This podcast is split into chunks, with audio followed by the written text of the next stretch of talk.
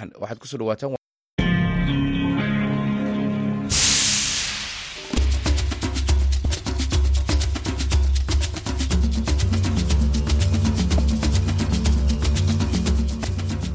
Hii ni idhaa ya Kiswahili ya Sauti ya Amerika V O A inatangaza kutoka jiji kuu la Marekani, Washington D C.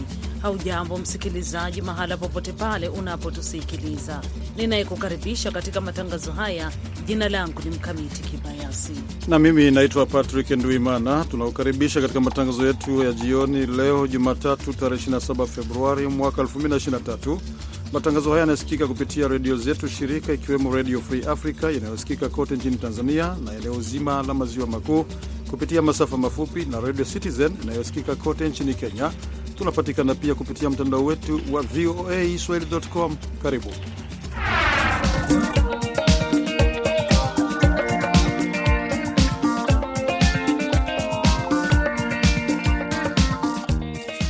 Ripoti tulizo nazo hivi sasa, Umoja wa Mataifa umesema zaidi ya theluthi moja ya raia wa Sudan watahitaji misaada ya kibinadamu mwaka huu, huku idadi ya watu waliohama makazi yao pamoja na njaa ikiongezeka. Na katika taarifa nyingine, ripoti nchini Kenya zinaashiria kuwa serikali ya Rais William Ruto inapanga kuzishawishi nchi za magharibi kuweka vikwazo, ikiwa ni pamoja na marufuku ya usafiri dhidi ya kiongozi wa upinzani nchini humo Raila Odinga. Yeye amekuwa na kazi kubwa ya African Union infrastructure. Amewacha hiyo kazi, ameenda maandamano, amefukuzwa kwa hiyo kazi. Si maandamano yanamtia hasara. Hii maandamano amefanya zaidi ya miaka ishirini. Kila mwaka anapata hasara. Sasa alikuwa na kiti ya Afrika, ameambiwa hii mzee hapatikani kazi. Ni baadhi ya vidokezo vya ripoti utakazozisikia katika matangazo haya dakika thelathini. Lakini kwanza namkaribisha Patrick Ndwimana anakusomea habari muhimu za dunia.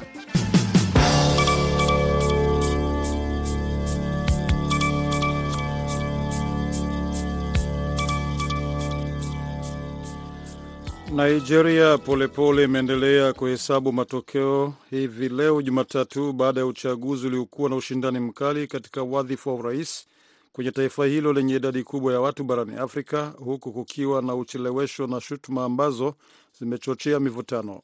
Karibu watu milioni tisini walipiga kura Jumamosi kumchagua mrithi wa rais Muhammadu Buhari, huku wengi wakiwa na matumaini ya kumpata kiongozi mpya ambaye atashughulikia swala la ukosefu wa usalama, matatizo ya kiuchumi na umaskini uliokithiri.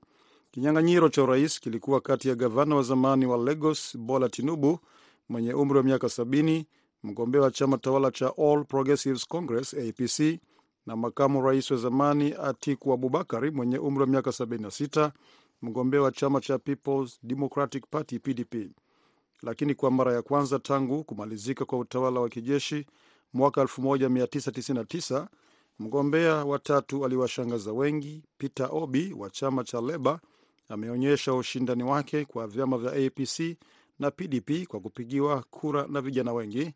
Na matokeo ya awali yaliyotangazwa leo Jumatatu yanaonyesha kwamba Peter Obi ameshinda katika jimbo muhimu la Lagos. Umoja wa Mataifa umesema zaidi ya theluthi moja ya raia wa Sudan watahitaji misaada ya kibinadamu mwaka huu, huku idadi ya watu waliohama makazi yao na njaa vikiongezeka. Idadi ya watu wanaoathiriwa vikali na ukosefu wa usalama wa chakula imeongezeka kwa mwaka wa tatu mfululizo, shirika la Umoja wa Mataifa la misaada ya kibinadamu Ocha limesema katika ripoti iliyochapishwa Jumapili.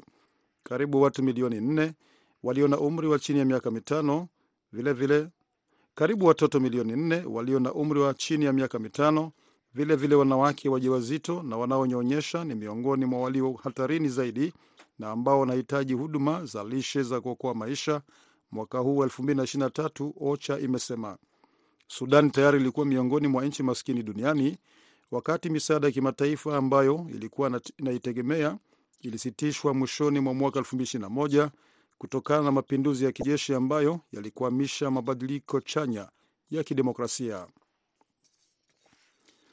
Katibu mkuu wa Umoja wa Mataifa na kamishna mkuu wa haki za binadamu Jumatatu walitoa onyo kali kwamba haki za binadamu zinaminywa na serikali duniani kote, na kuwataka viongozi kufufua ari na msukumo uliopelekea kupitishwa kwa azimio la dunia la haki za binadamu miaka sabini na tano iliyopita.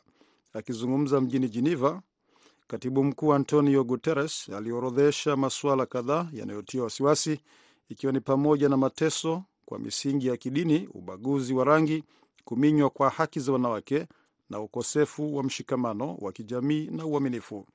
Kamishna Mkuu wa Umoja Mataifa wa haki za binadamu, Volker Türk, alisema kwamba mafanikio mengi yaliyopatikana kwa miongo kadhaa yanarejeshwa nyuma na hata kubadilishwa katika baadhi ya sehemu, lakini serikali zina nafasi ya kufikia makubaliano mapya duniani kote kuhusu haki za binadamu. Rais wa Ufaransa Emmanuel Macron anatarajiwa kuelezea hii leo mkakati wa kuimarisha uhusiano kati ya Ufaransa na Afrika, ambako hisia za chuki dhidi ya Ufaransa zinaendelea kuongezeka katika baadhi ya makoloni yake ya zamani. Hotuba yake katika ikulu ya rais inatolewa siku mbili kabla ya kuanza ziara yake ya mataifa manne ya Afrika ya Kati, wakati Paris ikitaka kukabiliana na kuongezeka kwa ushawishi wa China na Russia katika bara hilo. Mkamiti Kibayasi anaisoma ripoti kamili.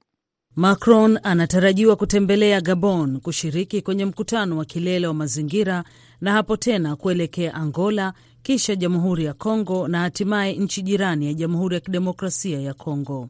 Rais amesisitiza masuala ya Afrika ni kipaumbele cha sera zake wakati wa muhula wake wa pili, na mwezi Julai alifanya ziara nchini Cameroon, Benin na Guinea-Bissau. Rais huyo wa Ufaransa ambaye alichaguliwa tena kwa muhula wa pili mwaka jana anapanga kutaja hii leo vipaumbele vyake pamoja na njia yake ya kuimarisha ushirikiano kati ya Ufaransa, Ulaya na bara la Afrika, ofisi ya rais imesema. Ufaransa inavutana na viongozi wapya wa kijeshi nchini Mali na Burkina Faso, ikiondoa wanajeshi wake kutoka nchi hizo zilizokuwa makoloni yake ya zamani, baada ya miaka mingi kusaidia serikali za huko kupambana na wapiganaji wa itikadi kali.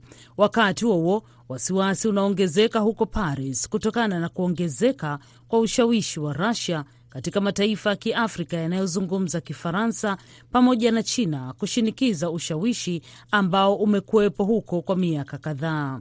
Macron atawasili nchini Gabon, koloni la zamani la Ufaransa, siku ya Jumatano kuhudhuria mkutano unaojulikana One Forest Summit, wenye lengo la kuhifadhi misitu kwenye ukanda wa Mto Kongo. Unaendelea kusikiliza matangazo ya jioni kutoka studio za Sauti ya Amerika, Washington D C.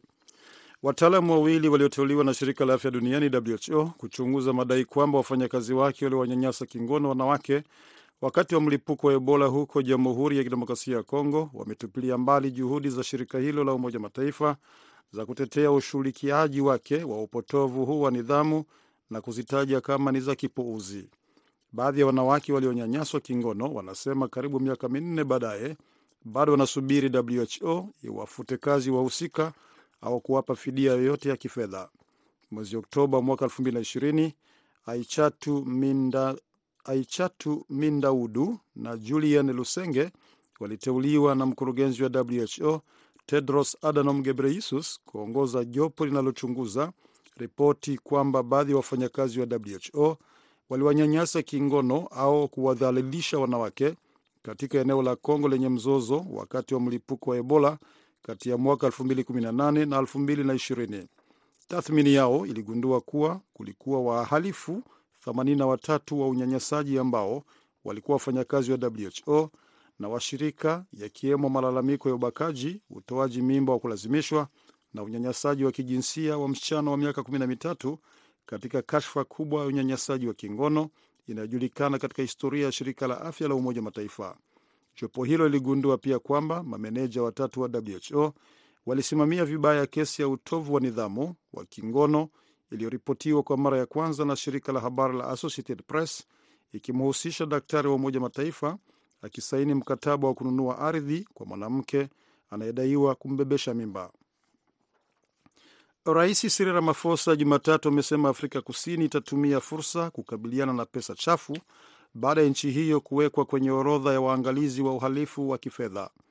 Taasisi ya kimataifa inayofuatilia masuala ya fedha, Financial Action Task Force, siku ya Ijumaa ilisema kuwa imeiweka Afrika Kusini kwenye orodha yake inayojulikana kama grey list kwa kuongeza ufuatiliaji juu ya mapungufu katika kupambana na utakatishaji wa fedha, ufadhili wa, ugawi, wa ugaidi na ufadhili usio wa wazi.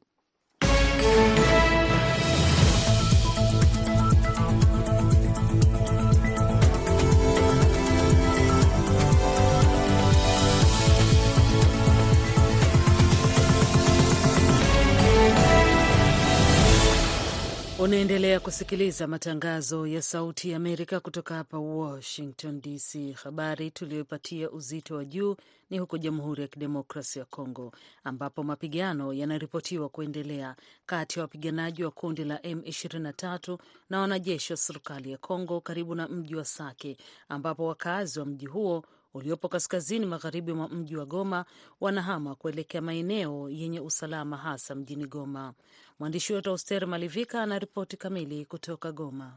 Hali ni ya wasiwasi na wananchi wakiwa wamekimbia mji wa Sake kufuatia mapigano inayoendelea kati ya jeshi la serikali na waasi wa M ishirini na tatu.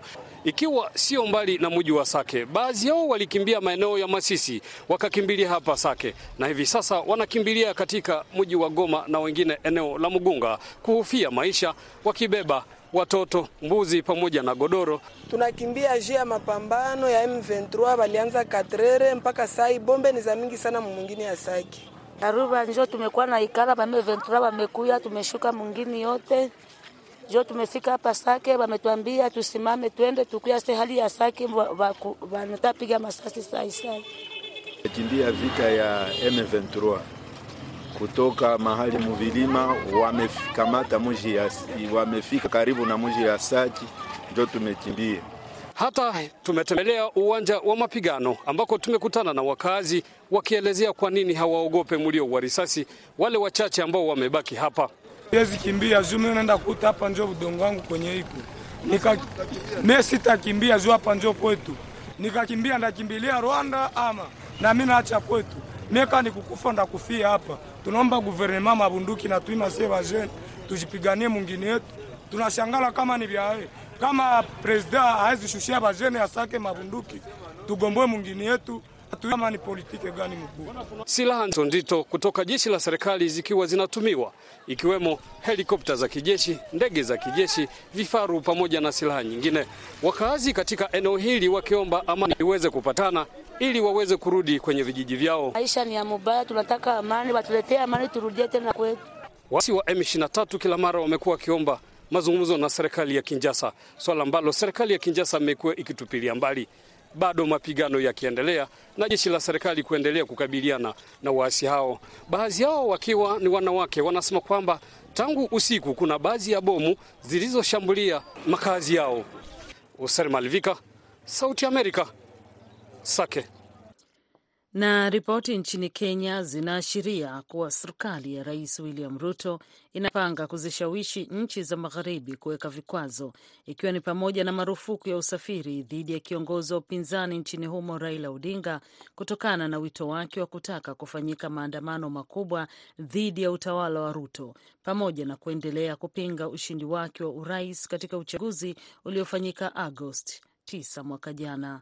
Huyu hapa mwandishi wetu Kennedy Wandea kutoka Nairobi na ripoti ifuatayo. Vyanzo vya habari nchini Kenya likiwemo gazeti la Daily Nation vinaendelea kuripoti kuwa kuna mkakati mpana wa serikali ya Rais Ruto kutaka kuyashinikiza mataifa ya magharibi kuweka vikwazo, ikiwa ni pamoja na marufuku ya usafiri dhidi ya kiongozi wa upinzani Raila Odinga, kutokana na wito wake wa kutaka kufanyike maandamano makubwa dhidi ya utawala wake, pamoja na kuendelea kupinga ushindi wake wa urais katika uchaguzi wa Agosti tisa.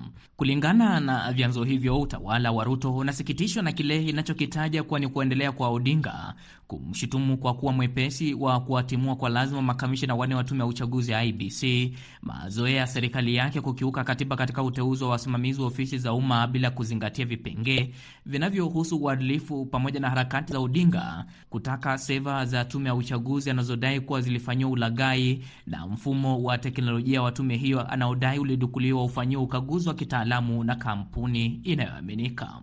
Akijibu madai hayo ya kutaka kupigwa marufuku kusafiri Ulaya na mataifa mengine ya magharibi, Bwana Odinga ameeleza kuwa haogopi kupigwa marufuku kuzuru nchi yoyote ng'ambo, maadamu nchi hizo zinakubaliana naye kwa matatizo yanayogubika Kenya ni lazima yatatuliwe na raia wa Kenya wenyewe. Asikubaliwe kuzuru wala katika nchi zingine ng'ambo, wala hana haja ya kuja. Wala hana haja ya kuja. Kaeni hiyo kae. Tunatengeneza mambo yetu ya Kenya. Kwa hivyo ninataka kuambia hawa watu hawa waoga. Yusiri hakuna mtu asaidiwe na mtu yote. Madai haya yanajiri wakati pamekuwapo na mchanganyiko wa ripoti nchini Kenya wa sababu za Odinga kuondokea nafasi yake ya kuwa mjumbe maalum wa Umoja wa Afrika wa maendeleo na miundo msingi. Na licha ya kueleza kwa alihiari kuondokea nafasi hiyo, naibu rais wa Kenya Rigathi Gachagua amesisitiza kuwa Odinga alifutwa kazi kutokana na kuendelea kwake kuipinga serikali ya Ruto.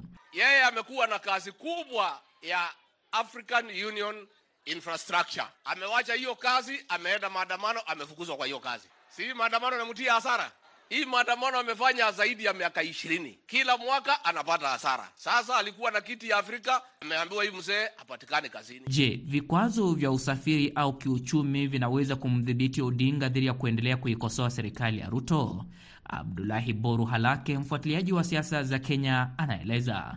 Penginepo serikali inatarajia kwamba iwapo Raila atanyimwa fursa ya kusafiri Ulaya, pengine hiyo itaweza kumfanya yeye afikirie. Lakini kinyume ni kwamba iwapo atanyimwa fursa ya kusafiri katika nchi za Ulaya, kuna baadhi tu ya mataifa mengine ra, uh, kinara huyo anaweza kusafiri.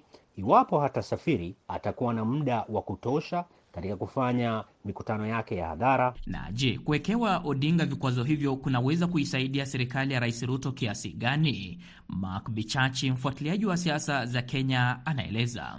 Itaweza kumnyamazisha Raila Odinga, lakini hata akiweza kupata yale matamshi ambayo anataka kutoka kutoka kule Ulaya, asioni kwamba itamsimamisha Raila Odinga. Tukumbuke kwamba Raila Odinga na uzoefu wa, wa kisiasa na uzoefu wa kutiwa mbaroni na serikali ya Moi. Kwa hivyo sidhani kwamba itasaidia sana. Like... Kennedy Wandera, Sauti ya Amerika, Nairobi.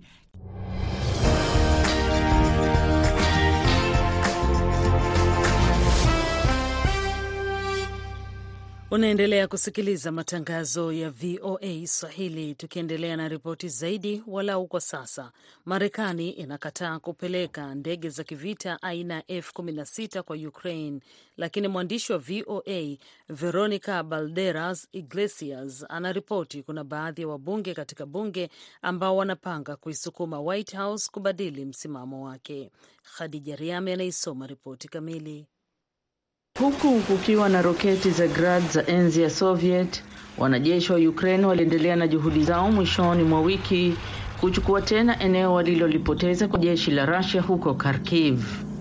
Wakati rais wa Ukraine Volodymyr Zelensky akipongeza duru mpya ya vikwazo vilivyotangazwa Jumamosi na Umoja wa Ulaya dhidi ya Moscow, pia aliomba msaada zaidi wa kimataifa. Tuna uwezo wa kumaliza uvamizi wa Russia mwaka huu. Uwezekano wa Ukraine kuboresha mifumo yao ya ulinzi kwa ndege za kivita za Marekani za F sixteen pamoja na makombora ya masafa marefu ambayo hivi sasa hayafikiriwi, alisema mshauri wa usalama wa taifa wa Marekani Jack Sullivan kwenye kituo cha televisheni cha A B C katika kipindi cha This Week. In this phase, katika awamu hii ni muda muhimu sana kuwa na uwezo wa ardhini, na hiyo ina maana ya vifaru, magari ya kubeba silaha, magari ya kivita. F kumi na sita ni swala ambalo ni la baadaye. Baadhi ya wabunge hata hivyo wanalenga kufanya mengi zaidi. Mwakilishi Republican Michael McCall alikiambia kituo cha television cha A B C. We can certainly write... Kwa hakika tunaweza kuandika katika mswada wetu wa matumizi na kuweka kipaumbele kwa mifumo ya silaha. Tuna azma ya kufanya hivyo. Nadhani kukiwa na shinikizo la kutosha kutoka bungeni kwa pande zote, tunaweza kuipatia Ukraine kile ambacho wanakihitaji kushinda vita hivi. Lakini Marekani haiwezi kufanya hivyo peke yake, na utawala wa Biden unahitaji washirika wa Ulaya kuingilia na kutoa michango yao. Senator Republican Dan Sullivan alisisitiza kwenye kituo cha televisheni cha N B C katika kipindi cha Meet the Press. They've had a commitment to... Walikuwa na nia dhati ya kutumia kwa kiwango cha chini, na ilikuwa iwe chini na sio juu ya asilimia mbili ya pato jumla ya matumizi yao ya ulinzi. Idadi kubwa ya washirika wa NATO tulionao hawafanyi hivyo. Kwa upande wa diplomasia, Rais wa Ufaransa Emmanuel Macron alitangaza kuitembelea China mwezi April kujadili juhudi za amani ambazo zinasimamiwa na Beijing. Marekani pia inataka kuweka njia za mawasiliano wazi, alisema mshauri wa usalama wa taifa Jack Sullivan kwenye N B C, lakini hakuna mazungumzo ya ngazi ya juu ambayo yamepangwa kati ya Rais Joe Biden na mwenzake wa China Xi Jinping.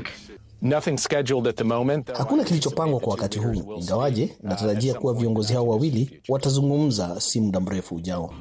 Alisisitiza kwamba njia za mawasiliano ya kijeshi na China ni muhimu kuepuka kuenea mshangao na makosa mengine.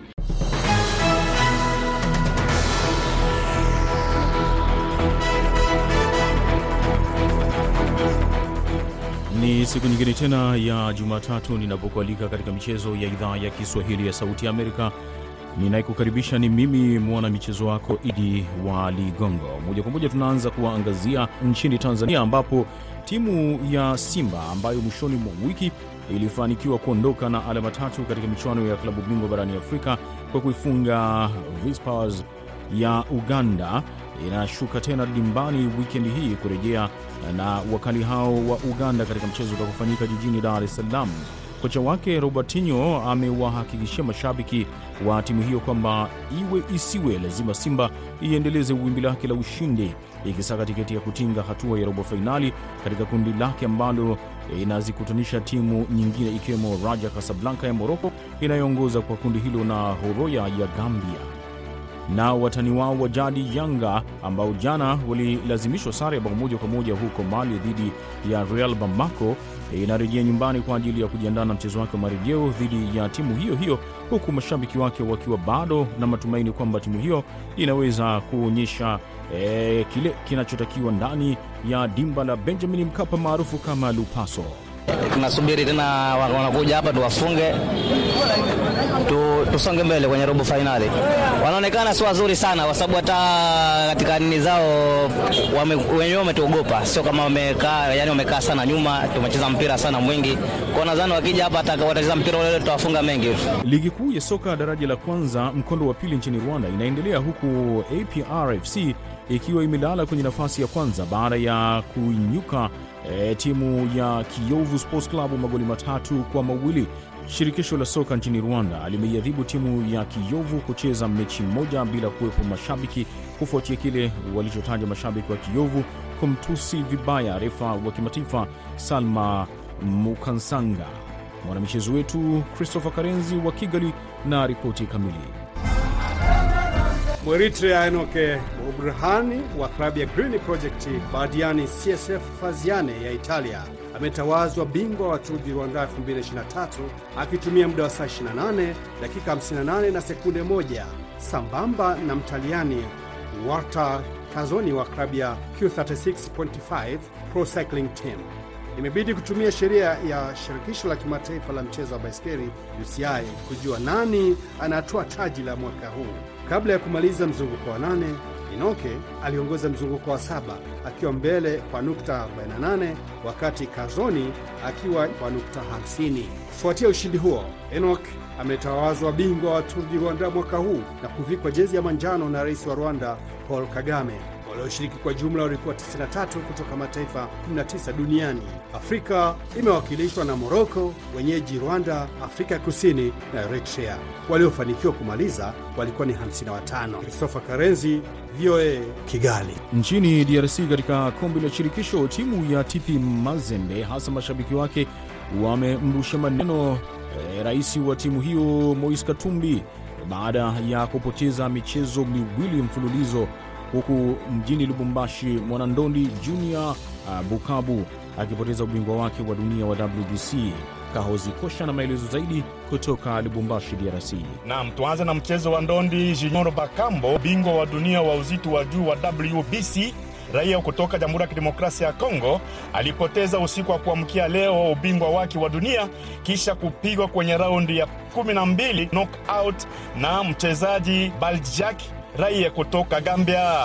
Kuhusu mchezo wa vikapo, mechi ya kusaka tiketi ya kombe ya dunia, dirisha la sita la bara la Afrika, timu ya taifa ya Leopard ya Jamhuri ya Kidemokrasia ya Kongo imetimuliwa ingawa ushindi wake wa mwisho jana dhidi ya timu ya taifa ya Tunisia kwa alama sabini na mbili kwa sabini na moja. Wakati ambao upande wa kandanda, timu ya Monastiri ya huko Tunisia ililipisha kisasi jana kuichapa bila huruma timu ya Tipi Mazembe ya Lubumbashi mbele ya mashabiki wake goli mbili kwa sifuri kwenye mechi ya mkondo wa nne wa kombe la shirikisho la bara la Afrika. Kona ya michezo, Sauti ya Amerika, Lubumbashi. Jina langu Kaozi Kosha. Na mwanariadha mwenye kasi zaidi barani Afrika na mshindi wa nishani ya dhahabu kwenye mashindano ya jumla ya madola mbio za mita mia moja, Ferdinand Omanyala ameandikisha muda bora zaidi msimu huu. Ripoti kamili na Dennis Wanyanyi kutokea nchini Kenya. Mabingwa wa ligi kuu msimu jana katika mchezo wa volleyball upande wa kinadada, klabu ya Kenya Pipeline wameelezea matumaini ya kulifanya taji hilo msimu huu pasi na kutamba barani Afrika. Ndio kauli ya meneja mkuu wa timu hiyo Bibi Helen Gishuri, ambaye alisema haya baada ya timu hiyo kuanza msimu huu vyema kwa kusajili ushindi mnono wa seti tatu kati ya ishirini na tano kumi na tatu, ishirini na tano kumi na nane na ishirini na tano ishirini na moja dhidi ya Nairobi Prison katika ukumbi wa Nyayo Gymnasium siku ya Jumamosi. Hii ikiwa ni mechi ya ufunguzi ya msimu huu. Tunajitayarisha sana, sio tu tupatwe tu washindi kwa Kenya, lakini kwa tu, tunajitayarisha pia kuhudhuria the forthcoming eh, African Club Championship. Kwa niaba Sauti ya Amerika, meza ya michezo kutoka Nairobi nchini Kenya, mwanakwetu mimi David Dennis Wanyunyi. Ni hayo tu niliyokuletea hii leo katika michezo. Mimi jina langu ni Idi Ligongo na shukrani kwa kuwa nami. Mpaka hapa ndio tunakamilisha matangazo ya Sauti ya Amerika kutoka Washington D C. Naitwa Mkamiti Kibayasi, kwa niaba ya wote waliofanikisha matangazo haya, mwongozaji Aida Isa, nimeshirikiana na Patrick Ndwimana.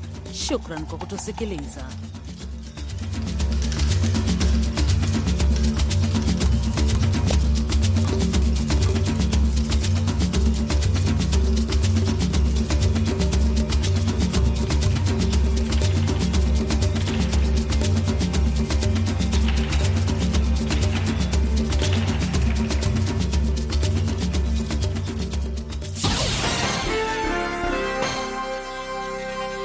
Ifuatayo ni tahariri inayoelezea maoni na mtazamo wa serikali ya Marekani.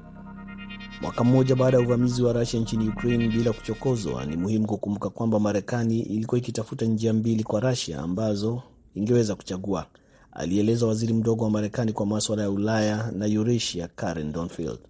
Moja ilikuwa ni mazungumzo na diplomasia na nyingine ni kwa Russia kuendeleza uchokozi ambao ungekuwa na madhara makubwa. Sisi na watu wa Ukraine tulifanya juhudi za kweli kutafuta njia ile ya mwanzo ya mazungumzo na diplomasia, lakini Februari ishirini na nne mwaka jana, Putin kwa bahati mbaya aliamua kufuata njia ya vita, amesema waziri mdogo Donfry.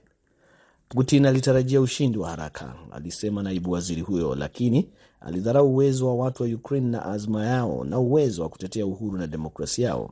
Uvamizi wa Russia kwa Ukraine hauwezi kabisa kuhalalishwa na ni kinyume cha sheria, ameongeza Donfry.